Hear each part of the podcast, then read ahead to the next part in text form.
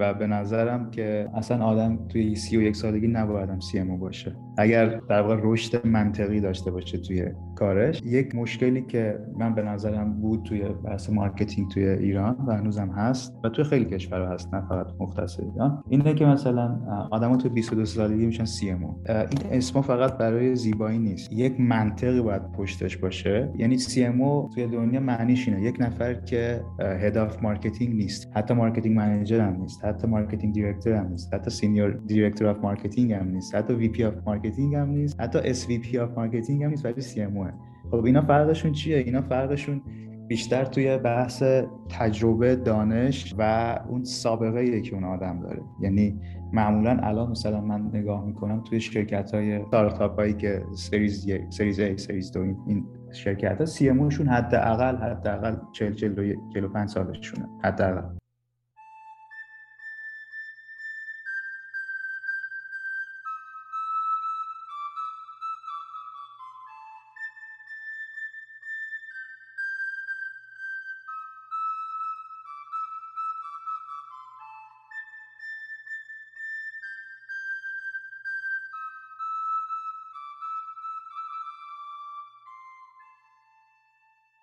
سلام. من میلاد اسلامیزاد هستم و شما به سیومین قسمت از پادکست کارگاه گوش می‌کنید. ما توی کارگاه درباره مشاغل مختلف حرف می‌زنیم و سعی می‌کنیم از تجربه متخصص میهمان تو مسیر شغلیش چیزهایی رو یاد بگیریم. مهمان این قسمت کارگاه واهاگن سرکیسیان بود که در حال حاضر مدیریت تیم جذب بازاریابی یا همون acquisition marketing شرکت بین‌المللی کریسپ رو به عهده داره. واهاگن قبل از مهاجرتش مدیر بازاریابی اسنپ تریپ بوده و مدتی رو هم به عنوان استراتژیست گروه اسنپ با اون مجموعه همکاری داشته. با هاک درباره تجربه ایجاد و راهبری یک تیم بازاریابی بین المللی حرف زدیم و نظراتش رو درباره تفاوت‌های تیم‌های ایرانی و غیر ایرانی شنیدیم. همینطور درباره ساختار تیم بازاریابی کریسپ گفتگوی مفصلی داشتیم که فکر می‌کنم برای خیلی از شرکت ها و استارتاپ های ایرانی می‌تونه مفید و کارآمد باشه. گفتگوی من با واهاگن یک بخش دیگری هم داره که در قالب اپیزود مستقلی منتشر میشه. توی اون اپیزود در مورد دورکاری و تجربه راهبری یک تیم بزرگ که توی کشورها و قاره های مختلف حضور دارن. گپ زدیم ممنون میشم ما رو روی یوتیوب کست باکس یا هر اپلیکیشن دیگه ای که استفاده می‌کنید دنبال کنید. همینطور اگر کارگاه رو قابل شنیدن دونستید ما رو به دیگران هم معرفی و پیشنهاد کنید. سلام بر واهاگن سرکیسیان. سلام میلاد جان. خیلی خوشحالم می‌بینم دوباره. آقا خیلی ممنونم که وقت گذاشتی و با تایم زون متفاوتی که البته خیلی هم ما فرق نمی‌کنه. نه نه آره. خودت اگه ممکنه معرفی کن و بگو که چه می‌کنی. حتما من واقعا هستم و 31 سالم متولد 1369 هستم فروردین و تهران به دنیا اومدم. تهران تحصیل کردم. دوران ابتدایی راهنمایی دبیرستانم و توی در واقع مدارس ارامنه ایران درس خوندم توی مدارس مختلف. بعد دانشگاه رو در واقع لیسانس وارد لیسانس شدم مدیریت صنعتی خوندم و ارشدم رو در رشته کسب و کار الکترونیک خوندم توی دانشگاه علوم تحقیقات. و بعد از اونم یک دوره یک ساله رو در واقع یک مدرکی هست من مایکرو مستر اون رو خوندم توی دانشگاه برکلی. این از بابت تحصیلاتم. و از بابت کار من کلا از 18 سالگی رسما شروع کردم. 17 و اندی. و این یه مقدارم اتفاقی بود. و اگر بخوام حالا نقطه شروعش رو تعریف کنم خب این از دوران در واقع نوجوانی شروع شد. پدر من خودشون توی دانشگاه در واقع ماشین لرنینگ خونده بودن خیلی سالها قبل. و یه سری کتاب های برنامه داشتیم در منزل راجع به کیوبیسی پاسکال و چیزای دیگه که من اونها رو شروع کردم مطالعه کردن و علاقه من شدم به برنامه نویسی توی سن کودکی نوجوانی.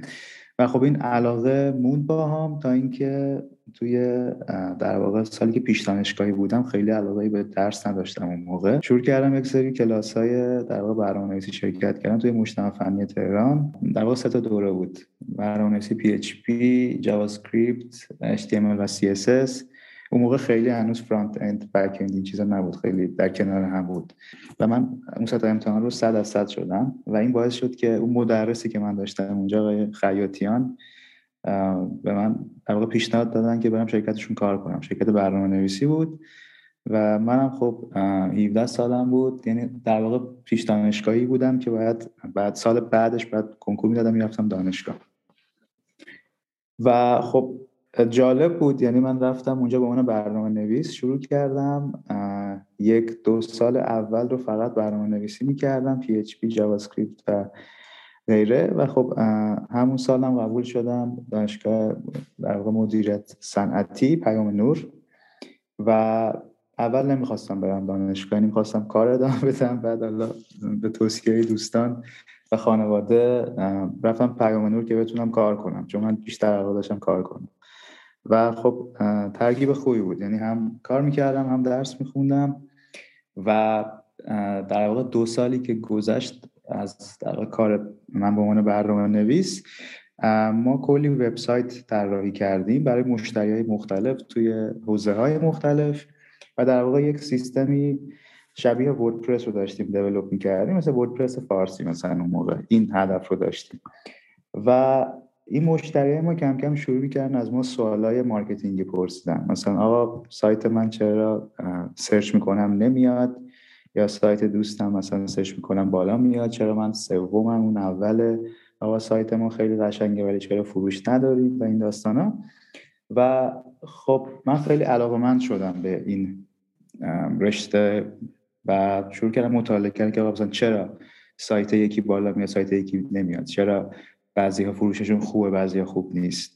شروع کردم رقبای این در واقع مشتری های ما رو بررسی کردن. کاری که اصلا خیلی ارتباطی به ما نداشت به عنوان شرکت برنامه نویسی ولی خب خیلی جالب بود برام. این باعث شد که من در واقع تبدیل بشم موقع به یه دونه یک SEO specialist و ورود من به marketing از اینجا بود. من شروع کردم به عنوان در واقع SEO و بعدش حالا تبلیغات گوگل، AdWords، Facebook Ads اون موقع هنوز فیسبوک فیلتر نبود. و این ورود من به marketing بود که میشه سال در واقع 89 من یه کاملا رفتم تو marketing که تا این موقع ادامه داره. خب من اون موقع همون شرکت نگاران سیستم بودم و اونجا دو سال برنامه کردم. دو سال به عنوان در واقع marketing specialist یا SEO advertisement و غیره ادامه دادم. تا اینکه از اونجا آمدم بیرون و رفتم یک شرکتی به نام نوآوران. اولی نگاران و دومی نوآوران که اون موقع نوآوران نماینده هیتاچی بود تو ایران. و هنوز تعریف نشده بودن شرکت خیلی بزرگی بود. در واقع 70 80 درصد رونیوش بی تو بی بود. هنوزم هست یعنی هنوزم شرکت بزرگیه و خیلی برندهای معروفی رو وارد می‌کنه تو ایران. و نوآوران از خیلی جهات برای من یه نقطه عطفی شد توی در واقع مسیر شغلیم. اولین دلیلش این بود که خب من وارد شدم اونجا به عنوان marketing specialist و اون موقع 22 سالم بود داره 22 سالم بود رفتم به عنوان marketing specialist و همین کارهای SEO و advertisement و این کار رو انجام می‌دادم. تا اینکه ما اونجا یک در واقع مدیر مارکتینگی داشتیم که ایشون رفتن کانادا مهاجرت کردن. و بعد از اینکه مهاجرت کردن مدیر عامل اون شرکت که خیلی هم آدم تاثیرگذاری بودن توی زندگی من آقای صداقت. به من اعتماد کردن توی حالا سن خیلی کم و به من گفتن تو بیا بشو سرپرست این تیم تیم بازاریابی. و جنس فعالیت اون تیم فقط آنلاین نبوده دیگه علی‌القاعده درسته؟ یا فقط آنلاین بود؟ ببین شرکت خب یک حالت آنلاین آفلاینی بود چون اون موقع هنوز بحث این فروش تلفنی و اینها داغ بود. ولی کار تیم ما فقط آنلاین بود. role اشون رو یادت هست؟ واسم جالبه. توی چون اون دوره واقعیتش اینه که اصلا ادبیات اصلا اینجوری نبود دیگه مثلا بگی متخصص دیجیتال و content و غیره. اون آدم ها دقیقا مسئولیت هاشون چی بود که تو supervisor و manager شون بودی؟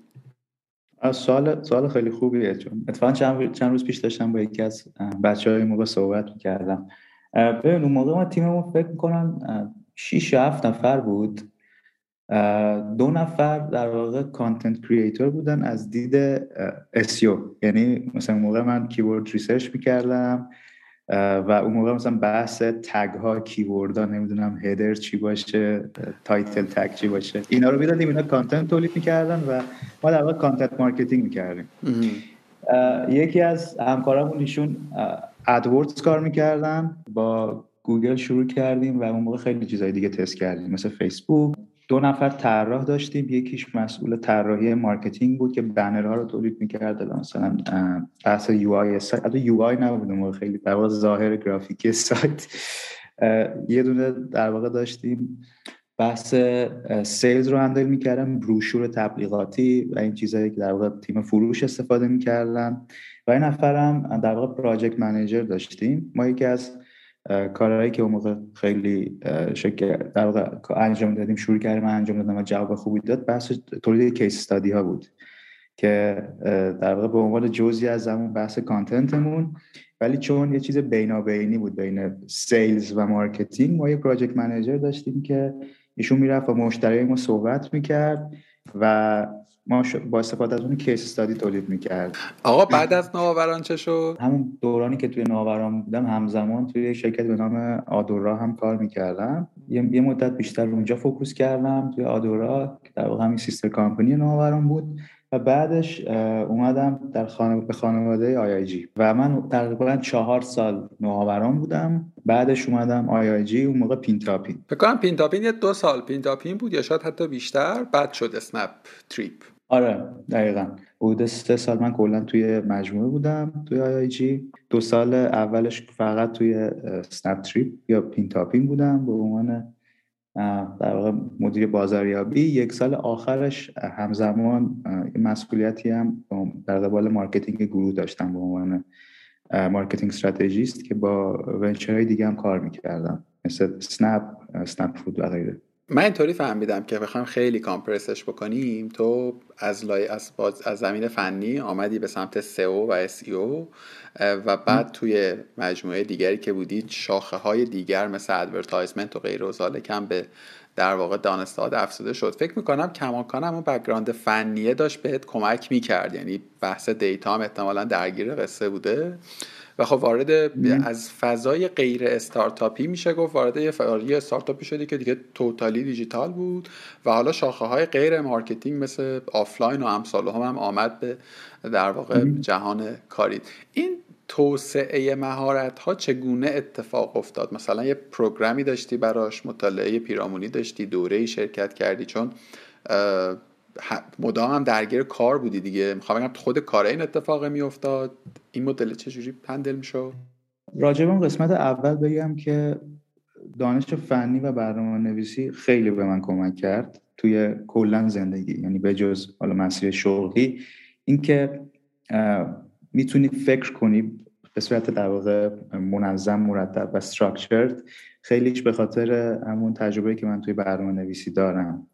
و این به غیر از تأثیری که توی طرز فکر و نوع نگاهت به مشکلات و در واقع اتفاقات می‌ذاره هم به عنوان یک دانش در واقع hard skill هم خیلی مهمه. چون من خیلی جاها توی شرکت مختلف مجبور شدم مثلا SQL بنویسم. یا وارد data بشم. الان هم مثلا توی Crisp خیلی با data کار می‌کنم و خب این دانشی که دارم توی SQL خیلی کمک می‌کنم و من فکر می‌کنم علاوه بر این ببخش قطع کردم علاوه بر این که به تو یه, یه توانایی بیشتری میده دیگه. مخصوصا اونجایی که تو می‌خوای با حجم زیادی از داده در واقع کار بکنی یه کارآمدی دیگری هم داره که من ندارمش و حس می‌کنم چقدر بده. اینکه احساس می‌کنم سختتر می‌تونم با تیم های فنی تعامل بکنم. یعنی اون درک مشترک سختتر و پرهزینه تر حاصل میشه. یعنی هم برای من سخت گفتگو کردن هم برای اون بندگان خدا سخت فهمیدنه در واقع اون چیزی که از یادن غیر فنی می‌خوام. و, و این خیلی به نظرم اون هم کار می‌کنه. بله کاملا درسته. من شاید بهترین مثالی که میاد تو ذهنم همون پینتاپین هست. زمانی که من رفتم اونجا جدایی خیلی بزرگی بین تیم IT و marketing بود و این داشت کم کم مشکل ساز می‌شد. چون مثلا marketing سری درخواستایی می‌داد و من گفتن نمیشه یا نمی‌تونی حالا بعضی جاها واقعا نمی‌شد بعضی جاها می‌شد ولی مثلا کار زیادی می‌برد انجام نمی‌دادن و غیره. من شدم این connector این وسط. چون یه سری چیزا بود که مثلا تیم marketing می‌خواست مثلا می‌گفت آقا ما برای مثلا عید یه بازی می‌خوایم develop کنیم. تیم فنی برو یه بازی develop کن. بعد اونا می‌گفتن که آقا مثلا نمیشه ما resource نداریم. بازی develop کردن آسون نیست و غیره. و من توضیح می‌دادم که آقا مثلا این بازی که شما میگین یه تیم 50 نفره می‌خواد و غیره. یا یه سری بحث داده که پیش می اومد خب یه سری داده ها ما در واقع به صورت آماده نداشتیم توی database ولی می‌شد اینها رو با وصل کردن چند تا DB به هم یا connection بین database ها به وجود آورد. و خب اینجا من این دانش فنی خیلی کمک کرد که بتونم این رابطه رو بین marketing و فنی برقرار کنم و واقعا خیلی کمک کرد به شرکت. در مورد مهارت ها داشتیم صحبت می‌کردیم. اساسا یک CMO به نظر چه مهارت هایی باید داشته باشه؟ خیلی می‌دونم سوالم general ه ها. ولی فکر می‌کنی که اگه بخوایم خیلی کلی و خیلی bullet point وار بهش نگاه بکنیم اون کلیدی ترین ها به نظر چی هست؟ خب قبلش مقدمه بگم راجبه چون گفتی سی ام او خب من سی ام او نیستم و به نظرم که اصلا آدم توی سی و یک سالگی نبایدم CMO باشه اگر در واقع رشد منطقی داشته باشه توی کارش یک مشکلی که من به نظرم بود توی بحث marketing توی ایران و هنوزم هست و توی خیلی کشورها هست نه فقط مختص ایران اینه که مثلا آدما توی 22 سالگی میشن CMO این اسم فقط برای زیبایی نیست. یک منطقی باید پشتش باشه. یعنی CMO توی دنیا معنیش اینه. یک نفر که head of marketing نیست. حتی marketing manager هم نیست. حتی marketing director هم نیست. حتی senior director of marketing هم نیست. حتی VP of marketing هم نیست. حتی SVP of marketing هم نیست ولی CMO خب اینا فرقشون چیه؟ اینا فرقشون بیشتر توی بحث تجربه دانش و اون سابقه که اون آدم داره. یعنی معمولا الان مثلا من نگاه می‌کنم توی شرکت های ستارتاپ هایی که سریز سریز ای سریز دو این شرکت ها سی اموشون حداقل حداقل 40 45 سالشونه. حداقل. خب من اول اون قسمت اول جواب بدم. با این دیدگاه که در واقع ما داریم راجع به یک سرپرست یک تیم بازاریابی صحبت می‌کنیم. حالا این می‌خواد می‌تونه سی ام او باشه با مثلا 150 تا نیرو. توی تیم marketing که حداقل 8 تا دیپارتمنت داره یا می‌تونه سرپرستی تیم مثلا 10 نفره توی یک استارتاپ مثلا mid level باشه؟ در واقع دو گروه به نظرم دانش و مهارت لازمه. مهارت های technical و مهارت های مدیریت یا مثلا people management که واقعیتش صادقانه بخوام بگم به نظر من اون دومی مهمتره. اینو توی تجربه ای که داشتم توی سال گذشته در واقع برام مشخص تر شد. کار یک مدیر بازاریابی این نیست که بتونه در واقع advertisement بذاره بتونه در واقع SEO انجام بده. چون اون متخصصانی که هستن باید این کار رو انجام بدن و کارشون همینه. ولی یک مدیر بازاریابی باید بتونه خوب مدیریت کنه باید بتونه پروژکت ها رو جوری ترجمه و تفسیر کنه که همه بفهمن در واقع دقیقا چی کار باید انجام بدن. یک چیزی که خیلی خیلی خیلی مهم است و به نظرم واقعا مهمترین بحث هست بعد بتونه آدم درست رو استخدام کنه. یعنی به نظرم توانایی استخدام صحیح مهمترین مهارت یک مدیر بازاریابی و حالا مدیر تو هر رده دیگه است. چون اینجا بعضا مشکلاتی پیش میاد که خیلی می‌تونه باعث مشکلات بزرگتری بشه خودشون. خب من یه چیزی که خیلی زیاد می‌بینم می‌دیدم هم توی ایران هم خارج از ایران اینه که خیلی از اون افرادی که به صورت غیر ارگانیک promote میشن به یک سمت مدیریتی توی marketing اینا چون اون در واقع عقبه و تجربه marketing رو ندارن میترسن که آدم های قوی رو استخدام کنن. چون پس ذهنش اینه که خب اگر من یه آدم خیلی smart متخصص و باهوش رو استخدام کنم ممکنه این بیا جای من بشینه یا این بیاد از من رد بشه. چون اون اعتماد به نفس و ترس وجود داره. ولی و این باعث میشه که خب استخدام ها متوسط باشه یا ضعیف باشه که در نهایت مشکلات وحشتناکی به وجود میاره. استخدام های غلط. ببین قبل از اینکه وارد اون تکه hard skill ه بشی ما خیلی در مورد soft skills کلا حرف زدیم توی کارگاه و یک سوالی رو که من از همه همه دوستان سعی می‌کنم بپرسم اینه که آیا مدلی برای خب ما یه چیزی هلوش مثلا 170 80 تا soft skill داریم. یعنی من یه دور جمع کردم حالا کم کم داریم سایت کارگاه هم داریم در هر کدومشون یه article تولید می‌کنیم و می‌ذاریم اونا. توی 8 9 تا هم گروه موضوعی مختلف از leadership گرفته تا کار تیمی و critical thinking و امثالهم ولی یک یه چیزی که من خودم رو سوخا جوابشو نمی‌دونم و خیلی دارم بهش فکر می‌کنم اینه که چگونه می‌شود این مهارت ها رو آموخت؟ چگونه میشه از آن خود کرد؟ یعنی شاید واژه‌ش آموختن هم نباشه می‌دونی؟ مثلا چه می‌دونم کار تیمی خب تو میری می‌خونی principle اشو می‌شناسی و می‌فهمی که یعنی چی. یه سری هم تمرین هم داره دیگه. مثلا سری اکشن هم می‌تونی بکنی که ولی این از آن من نشده الزاما من فقط فهمیدمش. کما که خب خیلی هم چیزا خیلی از soft skill هاست که من می‌دونم چیه ولی الزاما ندارمشون. می‌دونی؟ تو مدلی تجربه چیزی به ذهنت می‌رسه که بگی مثلا یا یا نه به شکل خیلی general به شکل موردی این soft skill لازم برای این شغل رو من اینگونه در واقع کسبش کردم. سوال خیلی جالبیه. اینجوری فکر می‌کنم که خب soft skill رو چجوری کلا میشه توی زندگی به دست آورد. چون کار یه قسمتی در واقع از زندگیه و من تجربه که در این زمینه داشتم یک چیزی که توی هم زندگی و هم کار بوده و تونستم به قولی بهبود بدم یا اصلاحش کنم بحث شاید اینجوری بگم networking شبکه سازی و ارتباط با آدم های دیگه است. این یک soft skill یه که من نداشتم سالها پیش. یعنی من ذاتا آدم خیلی درونگرایی بودم وقتی که جوانتر بودم. و خب این درونگرا بودن من خیلی چیزای مثبتی داشته برام توی زندگی. مخصوصا زمانی که specialist بودم یعنی متخصص بودم. خب تنهایی نشستم کارم انجام دادم خیلی structured بودم. خب باعث موفقیت هم می‌شد.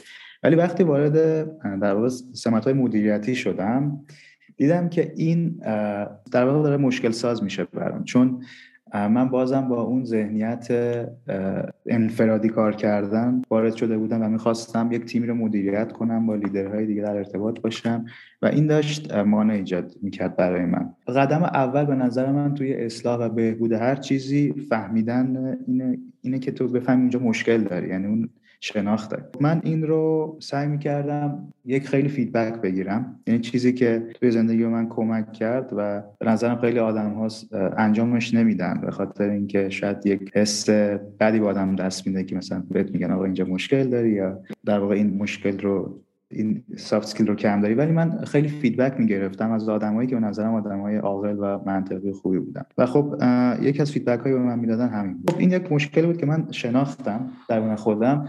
و شروع کردم روش کار کردم اول خب شروع کردم مطالعه کردم که آقا مثلا این از کجا میاد؟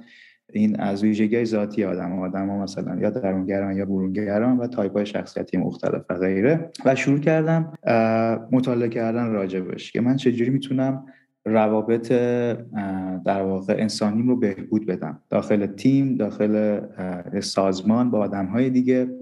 و فهمیدم که یک تمرین یا یک در واقع کاری که کمک می‌کنه به این موضوع بحث networking هست و اون موقع با یک concept دیگه هم آشنا شدم که کلا توی بهبود هر مهارتی به دردم خورد این بود که بحث fake کردن توی زندگی همیشه هم بد نیست تا یک لولی یعنی یه سری چیزها هست که تو شروع می‌کنی fake کردن و نقش بازی کردن و این کم کم جزی از تو میشه. و خب این برای من اتفاق افتاد. مثلا من همون موقع خیلی دعوت می شدم جای مختلف که برم یا اصلا از مهمونی های دوستانه بگیر تا event های marketing و business ی و غیره. و خب خیلی علاقه نداشتم برم. یعنی که خیلی در مرکز توجه باشم بین آدم ها باشم خیلی برند personal branding کنم صحبت کنم و اینها. و خب این چیز خوبی نیست برای یک مدیر سازمانی شاید اگر من شاعر بودم یا مثلا یه نمی‌دونم آهنگساز full time بودم توی خودم و توی دنیای خودم زندگی کردن می‌تونست برام مفید بشه ولی توی business و مخصوصا توی marketing خوب نبود.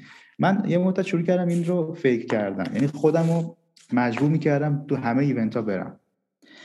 خودم رو مجبور که target میذاشتم که آقا مثلا من میرم توی این event بعد با پنج نفر برم صحبت کنم. و این باعث می شد که اولا خب شروع کرد خوشم اومدن از این اتفاق چون که نتیجه خوبی می‌داد. یعنی تو وقتی با آدم ها آشنا میشی و اولا خب جالب آدم ها شخصیت های مختلف طرز فکرهای مختلف.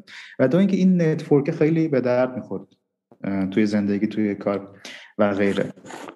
یعنی اگر بخوام کوتاه کنم و این همه داستانی که گفتم تو یک جمله خلاصه کنم به نظر من تمرین و حتی تمرین به شرطی که بعضی جا حس می‌کنی که fake حس می‌کنی که تو نیستی این ولی باز okay. یعنی این تمرین کردن باعث میشه که در گذر زمان اون قسمتی به قسمتی از شخصیت تبدیل شه و این به من خیلی کمک کرد. چقدر مدل جالبی ساختی. خیلی به نظرم چیز بانمکی بود. مرسی که گفتی. عرضم به حضورت که برگردیم سر خط به hard skill های marketing. ببین به نظر من الان marketing الان که نه شاید توی 5 سال گذشته به صورت وحشتناک سریع داره دگرگون میشه. یعنی یه سری تغییراتی که داره اتفاق میفته سرعتشون انقدر بالاست و انقدر سریع اتفاقات داره میفته که آدم بعض وقتا نمی‌تونه خودش رو برسونه.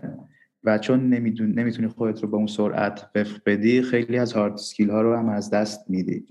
حالا اگر من یه نگاهی بخوام بندازم از زمانی که من شروع کردم شاید در 15 سال گذشته. یعنی چیزی که توی دانشگاه یاد گرفتم چیزی که با شروع کردم و اتفاقاتی که الان داره میفته مثل من زمانی که شروع کردم همین بهترین منابع دنیا و کتاب ها و سایت های دنیا راجع به مدل 4P داشتن صحبت می‌کردن تو marketing.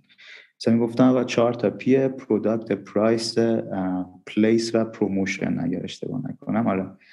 که اینها مثلا marketing یعنی این. چهار تا P داریم marketing باید اینها رو مدیریت کنه و غیره. که حالا آمیخته بازاریابی معروف بود. دو سه سال گذشت این چهار تا رو کردن 6 تا. دو تا P دیگه هم بهش اضافه شد. بحث people بود. بحث packaging که این چجوری در واقع اینو بسته بندی کنی و اینو برسونی به دست مشتری؟ یه مدت business ها شده بودن marketing led خب؟ چرا؟ چون تو وقتی marketing رو میمدی گفتی آقا marketing چیه همه چی توش بود. product نمی‌دونم price promotion بعد people خب؟ یه business چیا داره به غیر از product price promotion people خیلی چیز دیگه ای نمیمونه خب؟ برای همین کامپنی در واقع شرکت ها معروف بودن به عنوان marketing led یعنی marketing میاد بازاریابی می‌کنه marketing رو تبلیغات می‌کنه میفروشه پول میاد تو سازمان و سازمان ادامه میده به بقا و رشد خودش. این مدل کار می‌کرد و خب خیلی استارتاپ هم باش به موفقیت رسیدن. خیلی business ها با مدل های marketing led تونستن unicorn بشن و غیره و غیره. تا 2016 17 که یه سری اتفاقات سریع افتاد. خیلی چیزا شروع کرد عوض شدن. و این بحث حک رشد و کلا بحث رشد اونجا شروع کرد در واقع متولد شدن. این خیلی چیزها رو عوض کرد. چون اولا اومد گفت که okay ما یک marketing داریم یدونه growth داریم که اینها متفاوته. تا قبل از این این نبود. یعنی همه چی تو marketing بود. و اومد گروت رو توضیح داد و growth توی یک بازه زمانی 5 6 ساله مثلا از 2016 17 تا 2021 یعنی الان انقدر بزرگ شد و انقدر شاخه شاخه شد که اصلا یک در واقع concept جدیدی رو به وجود آورد توی marketing. یعنی شد marketing در کنار growth دو تا در واقع دپارتمان در کنار هم که هر کدوم وظایف خاصی دارن.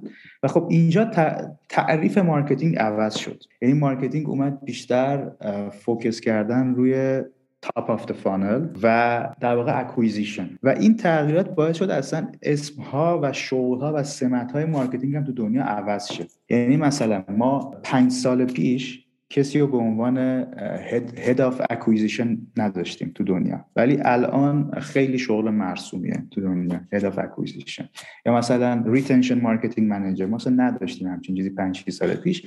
ولی الان توی لینکدین search کنیم مثلا retention marketing manager یه شغل خیلی مرسوم قابل احترام و structure دیگه یعنی فکر می‌کنم خیلی هم گرونه. یعنی احتمالاً جزء retention دقیقاً دقیقاً. و خب این باعث شد که تعریفی که ما از marketing داشتیم عوض شه و الان خب خیلی از شرکت های پیشرو دنیا تیم marketing به اون شکل ندارن. یعنی تیم های مثلا دارن تیم های acquisition marketing دارن تیم های product marketing دارن تیم های retention marketing growth marketing که اینا درست اسم marketing رو دارن و بعضا هم مثلا در در زیر اون چتر marketing فعالیت می‌کنن. ولی اینها فعالیت های مختلفی هستن و اهداف متفاوتی دارن. من این در واقع گذشته در واقع این timeline رو گفتم که برسم به hard skills ها خب ببین hard skills ی که ما می‌خوایم داشته باشیم خیلی مربوط به اینه که توی کدومی که از این تیم ها می‌خوایم کار کنیم. چون خیلی خیلی متفاوت هستن این هم من خب توی همین کریسپ وقتی که شروع کردم من به عنوان خب ما اون موقع شرکت در واقع استارتاپ نزدیک به سریز A بود هنوز سریز A نکرده بود. و اصلا نحوه آشنایی و ورود من هم خیلی شانسی بود. حالا اینم توضیح میدم. ولی خب ما شروع کردیم با یک طرز فکر قدیمی. طرز فکری که داشتیم دانشی که اون موقع داشتیم. گفتیم okay ما تیم marketing داریم و منم در واقع marketing director م. چند نفر نیروی marketing داشتیم. و اینا داشتن رو انجام می‌دادن. همون position های قبل SEO specialist هم content marketing advertisement و غیره و غیره.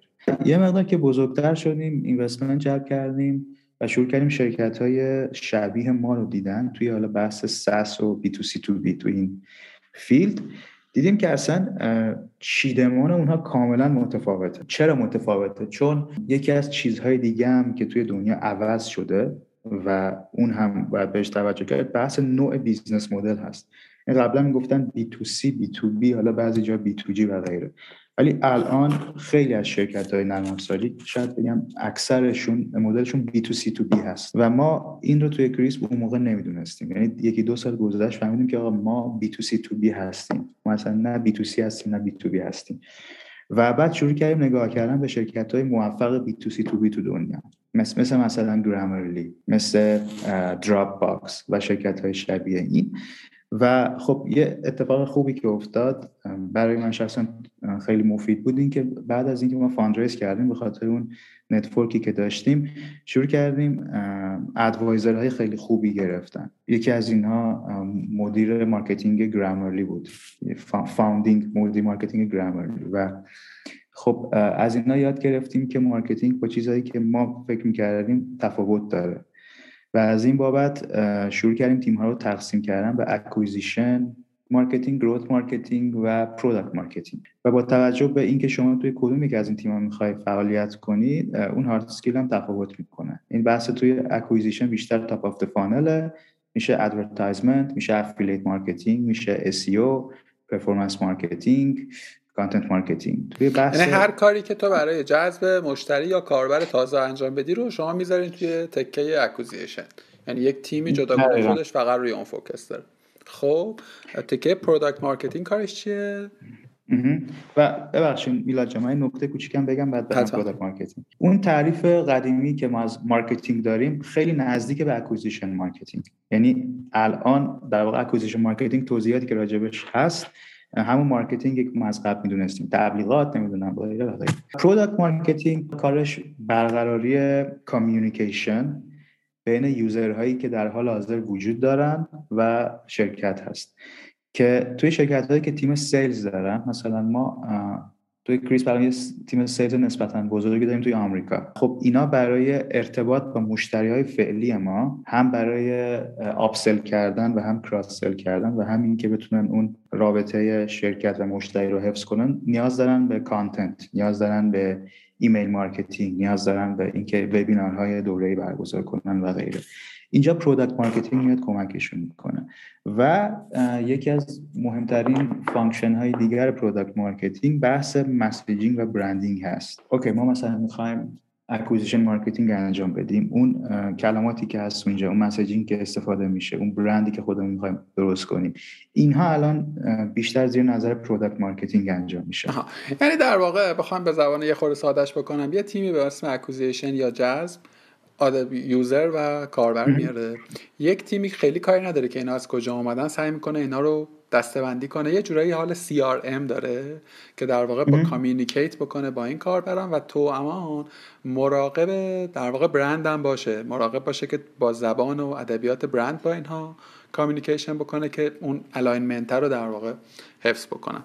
درست فهمیدم. دقیقاً. یه سومی خیلی قشنگ توضیح خب. آره سومی الان growth marketing هست که در واقع همون ادامه همون بحث رشد و هک رشد است که گفتم 2016 17 خیلی داغ شد و خیلی سریع رشد کرد این اومدن روی بحث conversion خیلی focus کردن. و خب الان تیم در واقع growth marketing ما بیشتر مسئول conversion rate هست. یعنی میان نگاه می‌کنن okay الان تیم acquisition مثلا این ماه تونسته 5 میلیون user بیاره.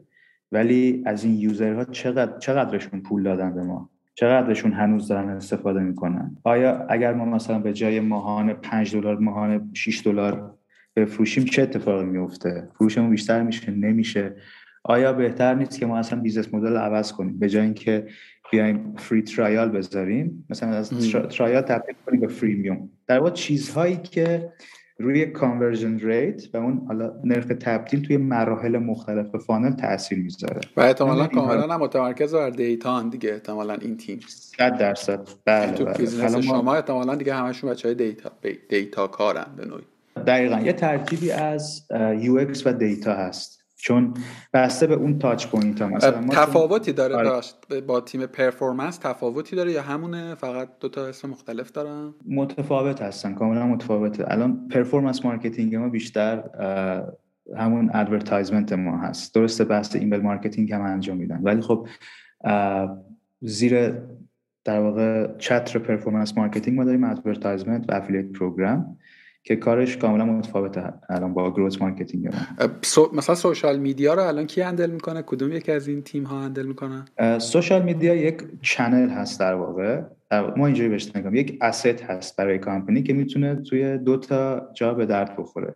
یکیش بحث acquisition marketing هست که ما داریم handle ش می‌کنیم. بحث تبلیغات بحث جذب user جدید. بحث دوم ارتباط با مشتریان کنونی هست که product marketing انجام میده. یعنی ما هر دومون از اون asset به عنوان channel داریم استفاده می‌کنیم. آها. ببین همزمانی که داشتی می‌گفتی من البته خیلی سال از آخرین مسئولیت marketing یم گذشته خب؟ یعنی هنوز این trend ه انقدر جدی تغییر نکرده بود. داشتم فکر می‌کردم کجدار و مریز همه این کارا رو ما داشتیم انجام می‌دادیم. یعنی همه این function ها وجود داشته کما اینکه تو هم تو اسنپ تریپ داشتی همین کارا رو می‌کردی قبلش. یعنی همه این function ها بوده. حالا سوالم اینه که این تغییر چیدمانه در عمل چه تغییری ایجاد کرده؟ نمی‌دونم سوالم تونستم درست برسونم یعنی به نظر آره که function متفاوتی ایجاد نشده. همون function هاست. ولی احساس می‌کنم بیشتر تو لایه mindset انگار. ولی هنوز نفهمیدم دقیقا کجاست. ببین من فکر می‌کنم دو تا بحث هست اینجا. یکیش عمق همه اینا زیاد شده. مثلا ما همون به قول خود توی اسنپ تریپ آره همه اینا رو انجام می‌دادیم. branding می‌کردیم تبلیغات می‌کردیم SEO می‌کردیم content همه چی. data داشتیم روی conversion rate کار می‌کردیم و غیره. ولی عمقی که الان توی دنیا هست و حتی توی هم شرکت های ایران یعنی عمقی که الان هست عوض شده و این عمقه باعث شده که تخصص ها هم در واقع رشته تخصصی تر بشه. یه جوری شبیه شاید پزشکی باشه. مثلا قبلا یک طبیبی بود که همه کار می‌کرد ولی خب شاید متخصص جراحی قرنیه نبود. ولی در طی گذر زمان دیدن که آقا نه این خودش دنیای عجیب غریبیه. بعد واردش بشیم بعد کامل درکش کنیم. برای همین اومدن اینها رو تخصصی تر کردن و یک سری آدم به حسب علاقه خودش رو شروع کردن توی اون هیته تا جایی که داره وارد شدن دانش تولید کردن و به نظر من بزرگترین تفاوتش همین بوده. یعنی نسبت به سالهای قبل عمق همه اینا خیلی خیلی خیلی بیشتر شده. و بحث دیتا هست. من یه چیزی که خودم حدس می‌زنم اینه که وقتی که یک تیمی تمرکزش بر product ه یعنی دیگه خیلی درگیر channel های outbound ش نیست خیلی دیگه درگیر این نیست که حالا این کار برات با چه نرخی داره convert میشه و متمرکز بر حالا کنش هایی که توی زمین خودش داره با کاربر. احتمالا خیلی دقیق تر میشه و خیلی insight های عجیب غریب تری احتمالا به دست میاره. مخصوصا حالا در مورد specialist level چه آدمایی که دارن lead می‌کنن اون تیم رو. من همزمان داشتم فکر می‌کردم که شاید یکی از challenge هایی که من خودم همیشه داشتم اینه که تو همزمان باید به 16 تا چیز مختلف فکر کنی. می‌دونی؟ tone voice هم خراب نشه. حالا اون می‌خواد یه بنری بره مثلا یه چیزی روش ننویسه. مثلا PR صداش در بیاد. می‌دونی؟ چیزهای و این align کردن خیلی کار ساده ای نیست. شاید این تا حدود زیادی این این challenge رو کمتر بکنه و کمک کنه آدما focus بشن آدما متمرکز تر بشن روی در واقع side ایی که دارن کار می‌کنن. چقدر جذاب چقدر جذاب. یه اگه نکته ای داری روی این تکه بگو و اگر که نه من سوال بعدی رو عرض کنم. چون نکته خیلی مهمی رو گفتی کوچولو ادامه بدم این بحث رو. گفتی بحث product ببین دو تا چیز دوباره که داره تو دنیا اتفاق میفته توی مخصوصا 4 5 سال گذشته تمرکز بالا رفتن تمرکز روی product هست به عنوان مهمترین asset خب یادت گفتم کامپنی ها تا قبل 2016 marketing led بودن. الان همه کامپنی شاید بگم 90 99 درصد شاید آره نمی‌خوام بگم 100 درصد چون همیشه مستثنا هست استثنا هست ولی خب بیشتر شرکت های دنیا الان product led هستن. الان در واقع یک concept ی که خیلی خیلی سریع داره نشر پیدا می‌کنه و همه دارن راجبش تو این دنیای marketing صحبت می‌کنن بحث PLG هست یا Product Led Growth. و این دقیقا رشد با استفاده از product با استفاده از feature های درست با استفاده از data هست. و در واقع در نقطه مقابل marketing led growth هست که الان واقعا کل دنیا راجع به PLG داره صحبت می‌کنه. من یه جور دیگه ای همیشه اینو میگم. میگم که مهمترین asset marketing ی واقعا خود product ه یعنی product ی که درست باشه. حالا یه خورده اغراق هم البته قاطیش تو دیگه خیلی لازم نیست کار خاصی بکنی. فقط مراقب باش اون product سرجاش باشه و خودش. آقا درود بر تو. خیلی ممنونم. قصه مهاجرت تو هم قصه جالبیه برای من. از این منظر که عمده آدم هایی که من می‌شناسم اینجا می‌تونم واقعا با قطعیت بگم صد درصد منهای دو نفر به جز تو. بچه‌هایی که side فنی بودن. یعنی بچه‌هایی که تو یکی از مشاغل فنی در واقع مهاجرت کردن. من به جز تو دو نفر دیگر رو می‌شناسم که تو فضای business development یا marketing بودن. خود سخت داره دیگه چون خیلی وابستگی داره به culture و زبان. خیلی برام جالبه که بدونم تو چطوری تونستی در واقع توی این position در واقع مهاجرت کنی. امیدوارم بدآموزی فقط نداشته باشه بقیه پشت سرت راه نه نه نه. نه نه اصلا بعد آموزی نداره من اول شاید از دلایلش بگم که چی شد اصلا به این فکر افتادم بعد چجوری این کار رو کردم و راستش چون معمولا تو دومین سومین لژیونری هستی که من باید صحبت کردم معمولا چون دلیل غمگینه من ترجیح میدم نپرسم دیگه. ولی خب بگو حتما. ببین نه واقعا تو کیس من غمگین نبوده. یعنی خیلی صادقانه بخوام بگم. ببین من اون موقع که مهاجرت فکر کردم تو همون در واقع سنپ بودم یعنی مجموعه سنپ آیاجی داشتم فکر می‌کردم که من همیشه دوست داشتم توی شغلم و کارم پیشرفت کنم. یعنی معمولا آدم ها همیشه یک چیزی رو توی زندگیشون اولویت قرار میدن. برای من همیشه کار بوده این. و قسمت بیشتر از زندگیم کار بوده تمرکزم بیشتر کار بوده و چیزهای دیگه. و خب همیشه فکر می‌کردم قدم بعدی من چیه و چیکار باید بکنم. خب من توی اسنپ خیلی تجربه فوقالعاده خوبی داشتم و خیلی چیزها یاد گرفتم. یعنی اونجا تونستم در واقع marketing توی ایران رو در بالاترین سطح تجربه کنم. چون شاید باهوشترین بهترین و با دانش‌ترین آدم هایی که باهاشون توی ایران آشنا شدم توی همون مجموعه سنپ بوده. و شاید حالا در کنار دیجیکالا یا مثلا کافه بازار شاید جزء تاپ ستای برتر بودن که واقعا بهترین تلنت ها رو جذب می‌کردن. و خب اون مدت اگر یادت باشه ما خیلی هم نیروهای غیر ایرانی داشتیم و خب کار کردن با اینها تجربه خیلی جالبی بود. یعنی هم کالچر متفاوت یادگیری دانشی که داشتن در واقع نوع نگاهشون بزن. این باعث شد که خب من بتونم یک تجربه بسیار خوبی رو توی سکیل ایران به دست بیارم. باجت های زیاد و در واقع اون خلاقیتی که همیشه دوست داشتم بتونم در دنیای واقع اجرا کنم به دست آوردم به وجود اومد. و همیشه خب فکر می‌کردم بعدش چی؟ یعنی بعدش من باید کار کنم؟ و اون موقع خب حس می‌کردم یه کاری رو که من نتونستم انجام بدم و سخت میشه ادام انجام بدم توی یعنی که بتونم بیزنس بین رو تجربه کنم. چون که مخصوصا همونجوری که خودت میگی توی marketing بحث کشور و location خیلی خیلی مهمه. بر خلاف شاید برنامه نویسی خب من دوست داشتم که اون بالاترین سطحی که تو دنیا داره اتفاق میفته الان توی استارتاپ ها که در واقع market آمریکاست. یعنی اگر 90 درصد unicorn ایی که دارن تو دنیا ساخته میشن هر سال یا توی آمریکا به دنیا اومدن به عنوان استارتاپ یا funding شون از اونجا اومده. و مخصوصا توی marketing و growth و این مباحث همه اتفاقات داره اونجا میفته. و من می‌خواستم اون رو تجربه کنم. هرچند که شاید ریسکی و ترسناک بود چون حالا یه مقدار ممکنه این بحث خیلی personal باشه ولی من اون موقع بابتشو از لحاظ شغلی و حالا شاید جایگاه اجتماعی و این چیزا هر چیزی که می‌خواستم رو داشتم. و خب این خیلی ریسکی بود که تو بخوای بری یه جایی که همه اینها رو باید از دوباره بسازی. network تو دوستان تو اینکه بتونی خودت رو ثابت کنی به دیگران و غیره. ولی خب حس می‌کردم که این در واقع جایگاهی که الان هستم با اون چیزی که تو دنیا داره اتفاق میفته فرق می‌کنه فاصله داره و من می‌خوام اون رو تجربه کنم. خب تو ایران من نمی‌تونستم روی مارکت اروپا یا آمریکا کار کنم و تصمیم به مهاجرت گرفتم. هدفم واقعیتش این بود که بیام ارمنستان به عنوان کشوری که نزدیکه و راحته و بعدش فکر کنم ببینم کجا می‌تونم این تجربه رو به دست بیارم.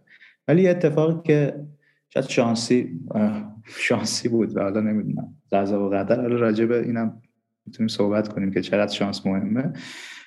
من تا اومدم اینجا به واسطه یکی از دوستانم حالا اینجاش هم خیلی جالبه. تو بحث network رو می‌خوام توضیح بدم.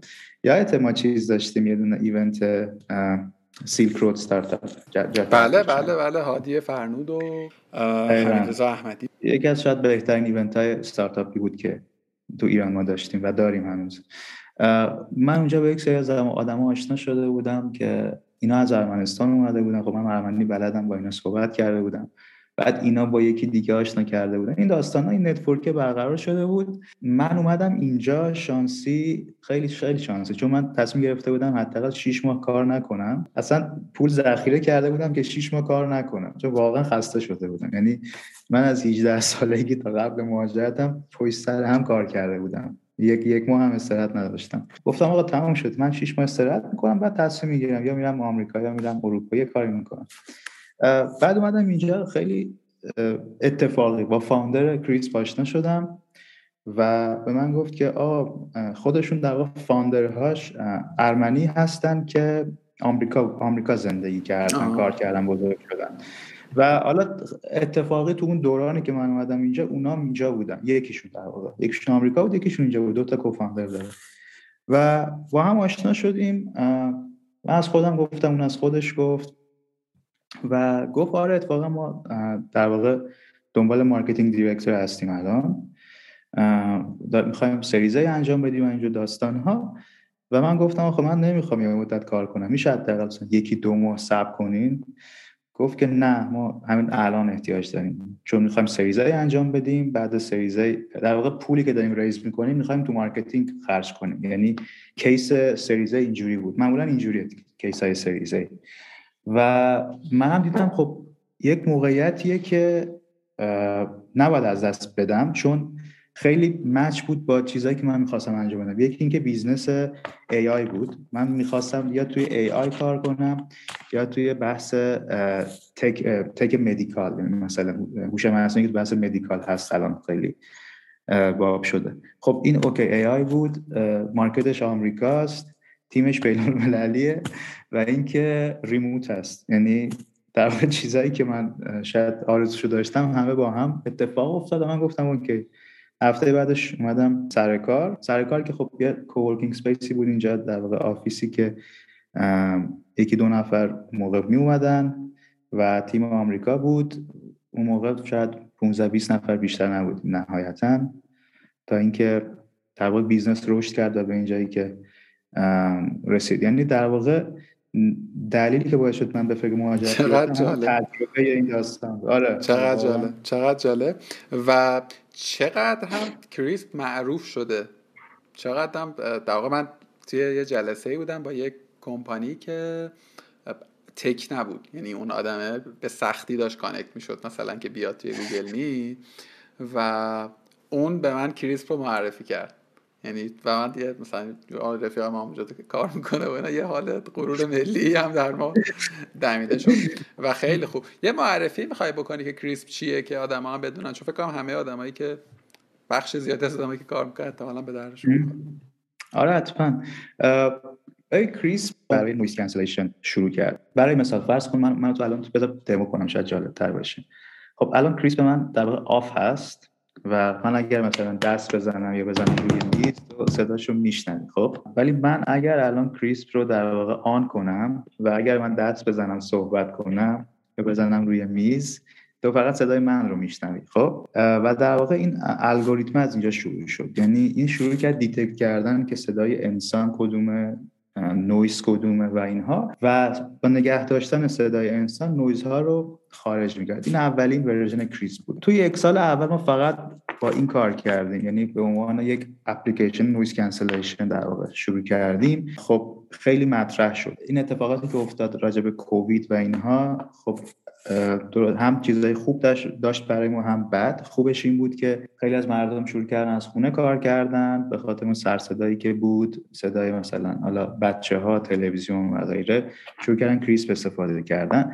بعدش این بود که این market انقدر بزرگ شد که مثلا Zoom Google Meet همه اینا شروع کردن نسخه های خودشون رو بیرون دادن noise cancellation شون ولی خب ما با همین بحث noise cancellation سری چیزای انجام دادیم و بعد یه مقدار در واقع رویکرد محصول عوض شد استراتژی. شروع کردیم تبدیل شدن به یک چیزی فراتر از فقط noise cancellation که ما اسمش رو می‌ذاریم AI meeting assistant یعنی هدف ما اینه که به آدمایی که در واقع توی call هستن online meeting انجام میدن بتونیم کمک کنیم که productive تر و حرفه‌ای تر باشه که همه اینا باعث شد ما از noise cancellation تبدیل به communication یا meeting assistant بشیم. چقدر چقدر داره جذاب تر میشه از اون چیزی که من من دیوار تستش کردم. یه سوالی. این pivot ه و pivot نگیم. این توسعه و این feature های تازه چقدرش از سمت marketing عملیتش ایجاد شده یا درخواستش ایجاد شده یا کشف شده این نیازه؟ یعنی چقدر marketing این به قصه بوده؟ اساسا تو این توی اون business کاملا tech ای می‌دونی؟ یعنی شما یک SaaS pure SaaS ی میگم؟ role marketing چقدر پررنگه تو develop و توسعه دادن کسب و کار؟ خیلی. شاید بگم در کنار product موازی هم مهمترین تیما هستن. مخصوصا توی بحث همینجا که خودت گفتی SaaS و مخصوصا مدل ما که B to C to B هست ترکیبی از B to C و B to B هست. بحث marketing خیلی مهمه و مثالی که گفتی راجع به اینکه مثلا چه جوری آیا به این فکر افتادیم که باید feature جدید launch کنیم. این یک قسمتی از marketing اومد. یعنی مثلا ما به عنوان اون front line قضیه که توی وب هستیم promote می‌کنیم و اینها من دائما فکر می‌کردم که okay ما الان داریم noise cancellation انجام میدیم. اگر فردا زوم اومد یه noise cancellation داد روی زوم و Google Meet هم برای خودش داد و اینها. ما مثلا 60 درصد market رو از دست میدیم. چون توی بحث video conference توی بحث B to C الان 60 70 درصد زومه تو آمریکا. بحث B to C ببخشید بحث B to B Microsoft Teams هنوز در جایگاه اوله. ولی خب ما همیشه اینو می‌گفتیم okay ما اون advantage first mover رو داشتیم هنوز توی noise cancellation ولی رقیبا داشتن می اومدن همین شرکت خیلی معروف هدفون و مایکروفون و اینا شرکت Bose اومد دقیقا یه کپی Krisp و زد با همون UI با همون همه چی. خودشون هم می‌گفتن که این کپیه یعنی ما با اینا صحبت می‌کردیم راجع به acquisition و این داستانا که می‌خوام بخرن شرکت رو. البته نشد. خوشبختانه نشد. ولی خب دیدیم که آقا این market داره play player های جدید میان. و یک بحثی که توی business خیلی مهم است اون defendability هست. چقدر می‌تونی محافظت کنی از business ت؟ و ما داشتیم اون رو از دست می‌دادیم. چون اگر زوم و Google Meet launch می‌کردن ما دیگه عملا market رو از دست می‌دادیم. برای همین ما اومدیم گفتیم که ما باید یه چیزی فراتر از noise cancellation باشیم. ما دو تا advantage داشتیم در مقابل. می‌تونستیم داشته باشیم. یکیش این که ما روی همه پلتفرما بودیم. تو لازم نبود چون خیلی از سازمان ها هستن که مثلا طبق قانون سازمان تو حتما باید زوم استفاده کنی ولی مثلا شخص دوست داره برای call های شخصیش Google Meet استفاده کنه یا مثلا شرکت ها force می‌کنن که شما باید Microsoft Teams استفاده کنی ولی تو علاقه داری زوم استفاده کنی. خب ما اینو یک بار شما setup می‌کردی و روی همه اینا کار می‌کرد. و بحث دوم یه چیزی فراتر از noise cancellation بود که ما شروع کردیم. به این فکر کردن که چه feature هایی لازمه که ما بتونیم از noise cancellation فراتر بریم و تبدیل بشیم به یک چیزی که بتونه به این target market ما که الان هست رو آدم های professional کمک کنه که حرفه‌ای تر باشن productive تر باشن و ما بتونیم ازش کسب درآمد کنیم. چون feature فقط برای قشنگی اگر باشه خیلی هم خوب نیست.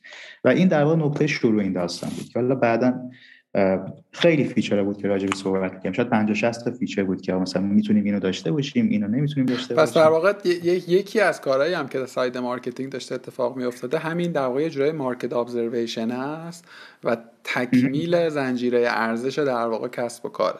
چون برام همیشه این این سوال بوده که توی باز تاکید می‌کنم business های کاملا SaaS و کاملا محصول محور و کاملا فنی توی یه لبه جدی از تکنولوژی در این لول توسعه feature احتمالا به این سادگی ها نیست که مثلا چه می‌دونم تو همون اسنپ تریپ اسنپ تریپ یا هر business خدماتی دیگری.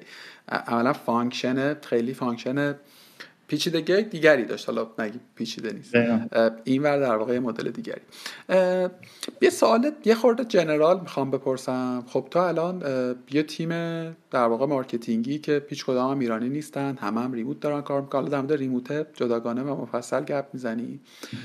تو توی ایران هم که خب تو یک سطح مطلوبی در واقع role عرضم به حضور انورت که marketing رو داشتی. فکر می‌کنم تیمی که تو ایران داشتی حتی بزرگتر بوده. درست میگم؟ بله از لحاظ نفرات تعداد نفرات بزرگتری داشتی. و انصافا هم تیم خوبی داشتی دیگه. یعنی, یعنی انصافا آدم های کار درستی تو مجموعه. خودم نمیگم. آدم های کار درستی کلا جذب IIG می شدن و خب حقیقتا آدم های درستی بود. اون چیزی هم که گفتی منم خیلی با تو همدلم که واقعا خیلی اون حالا چه آدم های غیر ایرانی و چه ایرانیایی که اونجا بودن خیلی به نظرم به وسعت دید من حداقل کمک کرد. می‌دونی؟ خیلی تاثیر گذاشت. می‌خوام بگم توی ایران هم توی از اوریج مرسوم بالاتر بودی حالا به حال تا الان فکر کنم نزدیک به دو سال هم هست که در کریسپی درست میگم شاید بیشتر حتی. نزدیک سه سال هست. دو سال, و شیش خب. هفت بله. یعنی فکر می‌کنم یه تجربه مطلوبی داری از اینکه بتونی یه مقایسه ای بکنی شرایط یک تیم marketing رو در ایران و یک تیم در واقع marketing رو در خارج از ایران که یک ماهیت international ی هم داره باز محدود به یک جغرافیا نیست. ما این صحبت رو قبلتر با یک دوستی در حوزه فنی کردیم. دوست دارم marketing ی هم ببینم چون خیلی فرق می‌کنه دیگه. همونطور که تو هم گفتی side فنی logic ه تو ایران همون کار رو می‌کنه که توی آمریکا می‌کنه. ولی واقعیتش اینه که خب marketing خیلی جهان متفاوتی داره. و یه گفتگوی دیگه من داشتم با امیر حسن موسوی PR دیجیکالا که من هم خیلی با اون موافقم که می‌گفت که PR اصلا کانس... یعنی position ی نیست که تو بتونی مثلا PR غیر بومی رو در واقع درگیر بکنی به عنوان لیدر قصه و لیدر در واقع مجموعه. یه خورده راست رو بخوای من در مورد marketing هم یه sense مشابهی دارم. نه به شوری روابط عمومی ها یعنی معتقدم که اونقدر دیگه قصه harsh نیست. ولی خب دوست دارم بدونم این تفاوت به تجربه تو چه شکلی بوده. حتما. خب من از اینجا شروع می‌کنم که راجع به تیم marketing سنپ تریپ و تا برسم به کریس و تفاوت ها و شباهت هاشون.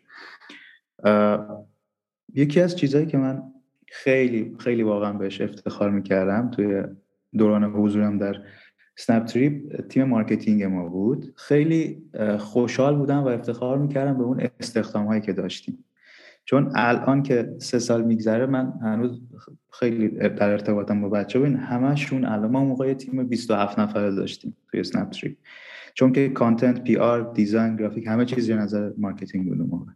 و الان همشون توی شرکت های خیلی معروف. حالا توی مجموعه کافه بازار دیجیکالا تپسی یا حتی خود اسنپ و غیره همشون تقریبا position های مدیریتی دارن. تیم فوق العاده خوبی بود و به نظرم شاید کم لطفی باشه در حق بقیه اگر بخوام اصلی ترین دلیل بگم اصلی ترین دلیل ولی شاید یکی از مهمترین دلایلی که ما تونستیم اون موقع با علی بابا رقابت کنیم و یه market share خیلی بزرگی بگیم که الان فکر کنم حتی leader market هم شده تا جایی که شنیدم سنپ تریپ همین تیم خوب marketing ما بود. واقعا بچههایی که بودن با دانش بودن خیلی smart بودن خیلی کاری بودن. تفاوتش با تیم الان چیه؟ تفاوتش یکیش این بود که خب ما اونجا هممون شبیه هم بودیم.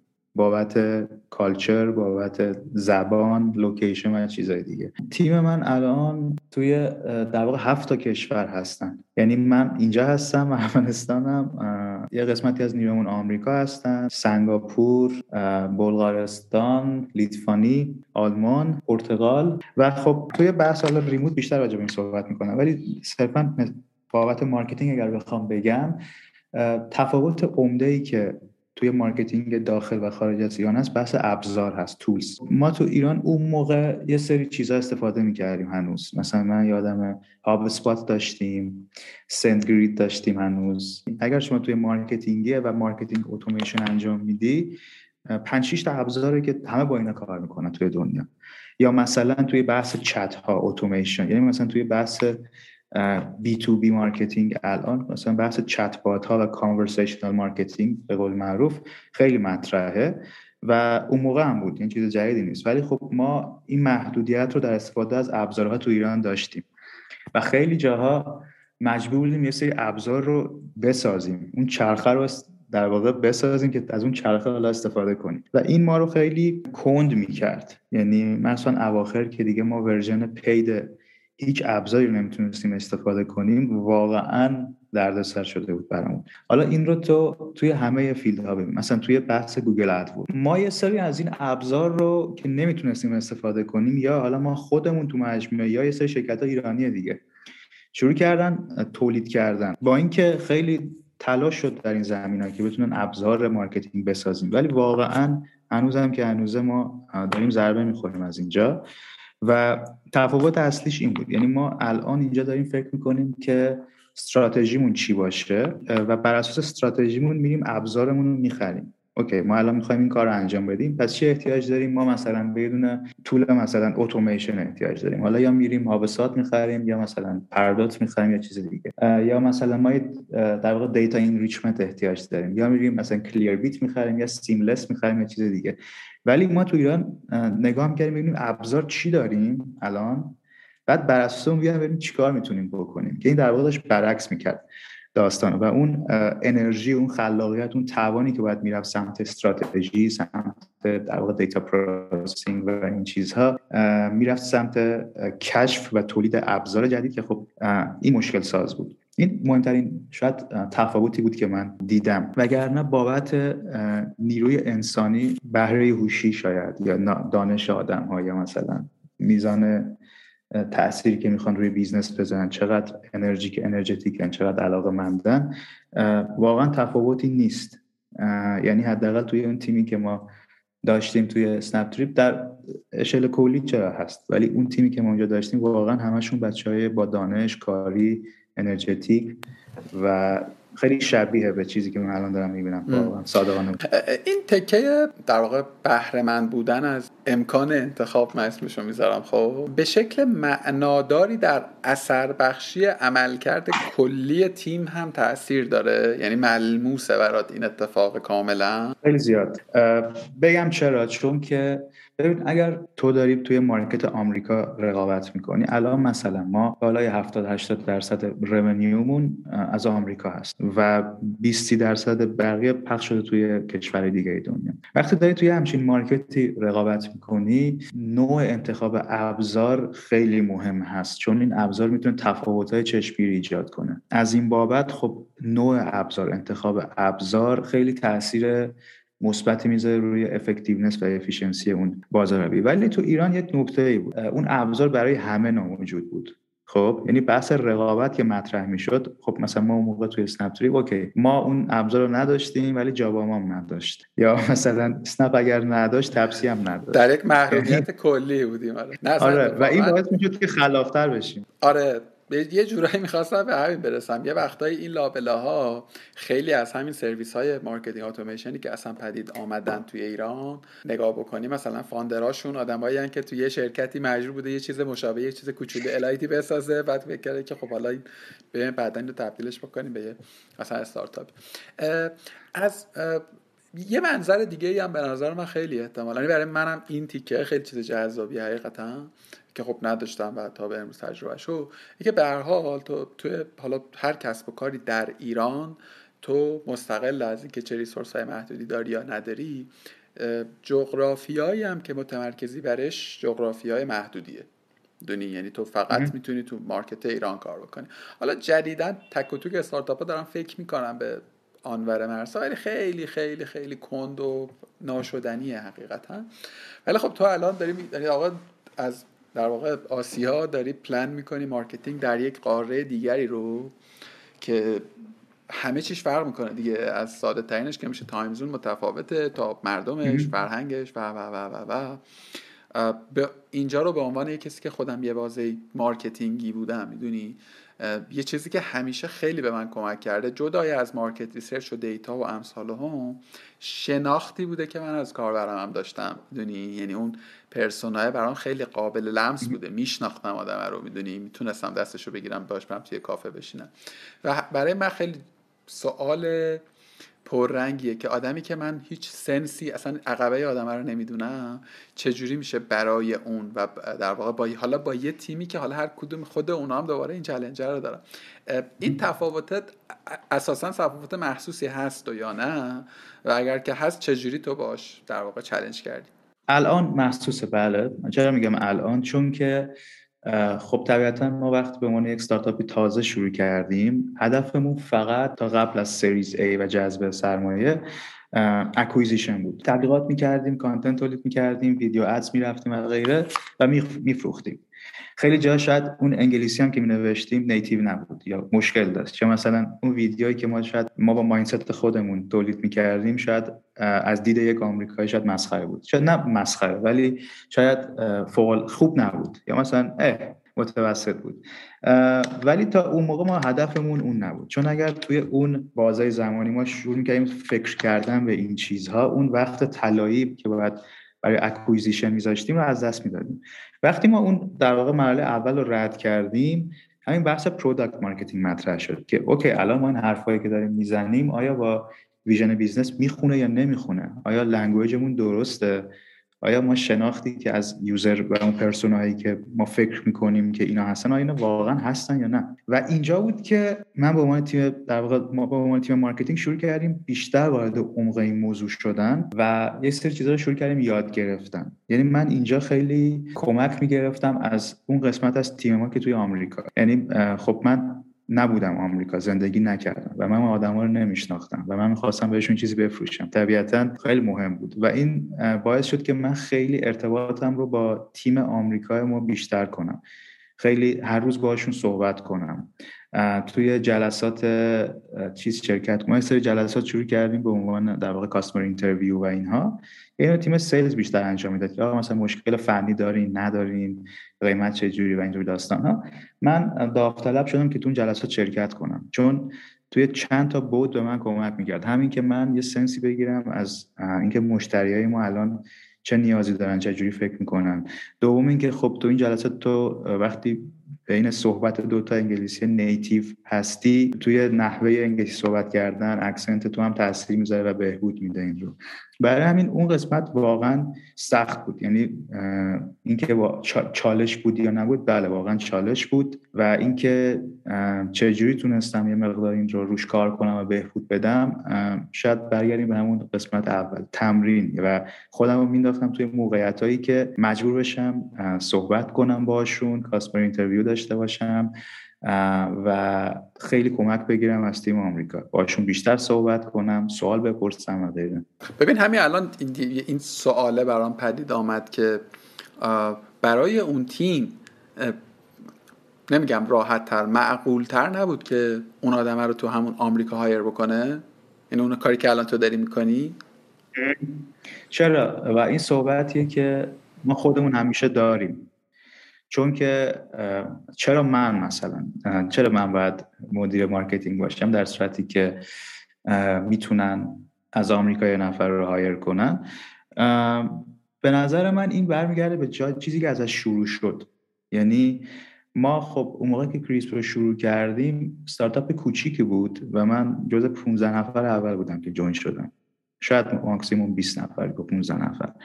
و خب ما اون مدت لیدرهایی داشتیم که دیگه نیستن با تیم. یعنی بعضیاشون خب از همین ارمنستان بودن که برای شروع خوب بودن ولی توی گذر زمان نتونستن خودشون رو وفق بدن با اون تغییرات. و من تا یه حدی تونستم این کار رو انجام بدم. یعنی تونستم من هم با ستارتاپ بزرگ بشم یاد بگیرم و واقعا سر این خیلی تلاش کردم. چون که همونجور گفتم توی قسمت های مختلف همه چی کریسپ برای من متفاوت بود. از target audience ش بگیر تا ابزارش تا industry که من توشم. یعنی من توی SaaS هیچ وقت نبودم. و ببین آخه SaaS هم داریم تا SaaS. شما SaaS خیلی SaaS ی می‌دونی؟ یعنی یه سری کاربر SaaS ای آی آره B2C to B اصلا خیلی خیلی niche niche niche niche خیلی کوچولویی هستین آدم هایی که کاربر خانگی که علی‌القاعده مشتری شما نیست. هست؟ شاید. البته.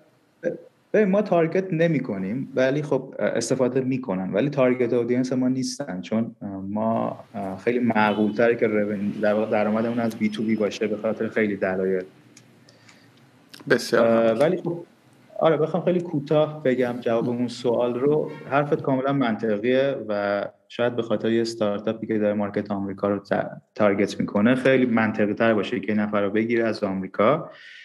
و شاید شانسی که من آوردم این بود که زمان خوبی join شدم و این که تونستم خودم رو با تغییرات وفق بدم. یعنی با استارتاپ بزرگ بشم که یک موقعیتی پیش نیاد که بگن الان استارتاپ از تو بزرگتره.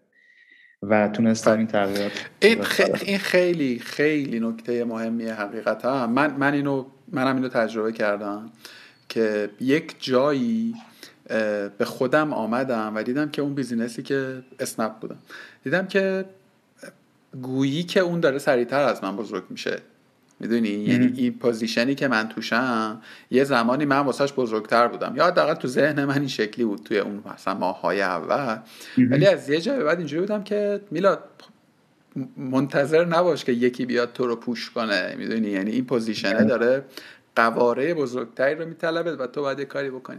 و من فکر می‌کنم که این اتفاق در تو هم اتفاق حتما افتاده و اینکه تونستی در واقع همراه این جریانه و حالا تو یه خوردم به نظرم اینجا داری چیز می‌کنی تواضع به خرج میدی. بخشی از این اتفاقی هم که افتاده حتما بی اثر نبوده عمل کرده تو و تیم تو. می‌دونی؟ یعنی این jump ی که شده بله خود تیم marketing هم کمک رسان بود خیلی سوالات متنوعی رو بخوای به ذهنم می‌رسه. خیلی برام جالب از leadership کلی کریسپ بدونم که management ش و اینا چه شاید توی تکه دوم برویم سر وقتش. اگر نکته دیگه ای مانده که فکر می‌کنی تا اینجای گفتگومون هست رو بگو اگر نه بریم سر وقت remote زیبا.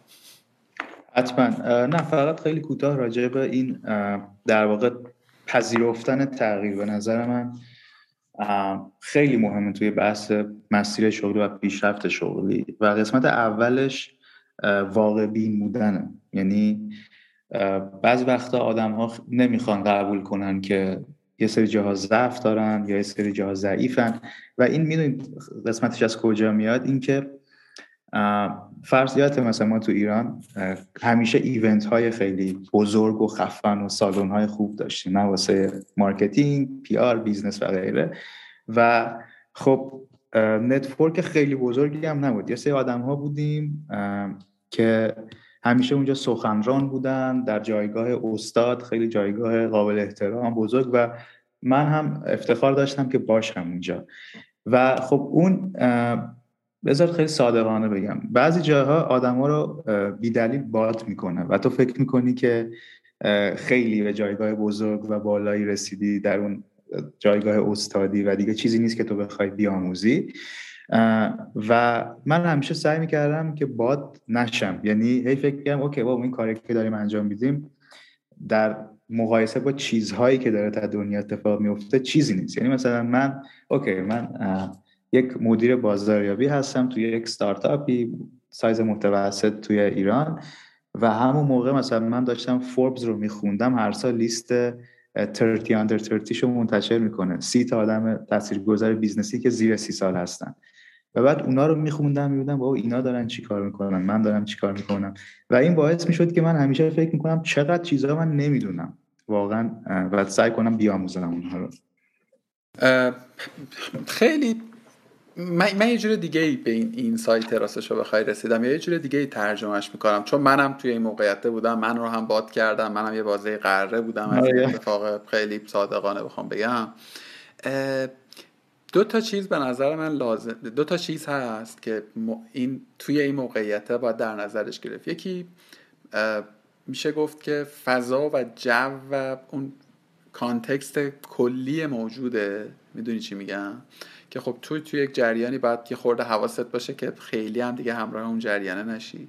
نکته بعدی که مشخصا تو همین الان اشاره کرده قصه جهان بینیه قصه خیلی اینسایدر نبودنه. که حالا من توی شرکتی یه جایی دارم یه کاری می‌کنم و اینجا هم همه دارم واسه من کف می‌زنن خب؟ اونجاییه که تو باید یه خورده تردید کنی و بری ببینی آقا بیرون چه خبره. می‌دونی؟ خود این واگ به نظر من یک سافت اسکیله می‌دونی خود این یک توانمندیه یک ابیلیتیه که تو بتونی مدام خودت خودت رو محک بزنی. مستقل از اینکه یک عزیز یه بار جمله هم گفت هر وقتی بقیه دارن زیادی تشویقت می‌کنن زیادی بهت میگن دمت گرم بدون یه جای کار خلاصه میلنگه. یا از سمت تو یا از سمت اونا. ببین کجای کار میلنگه. و واقع در مورد من همیشه همین بوده. یعنی هر جایی که من زیاد تحسین شدم احساس کردم که یه فکری باید میلنگه خیلی زیبا گفتی اون قسمت رو و چون می‌دونم آدم کتابخانه خیلی هم کتابخانه هستی از بکراندت هم مشخصه.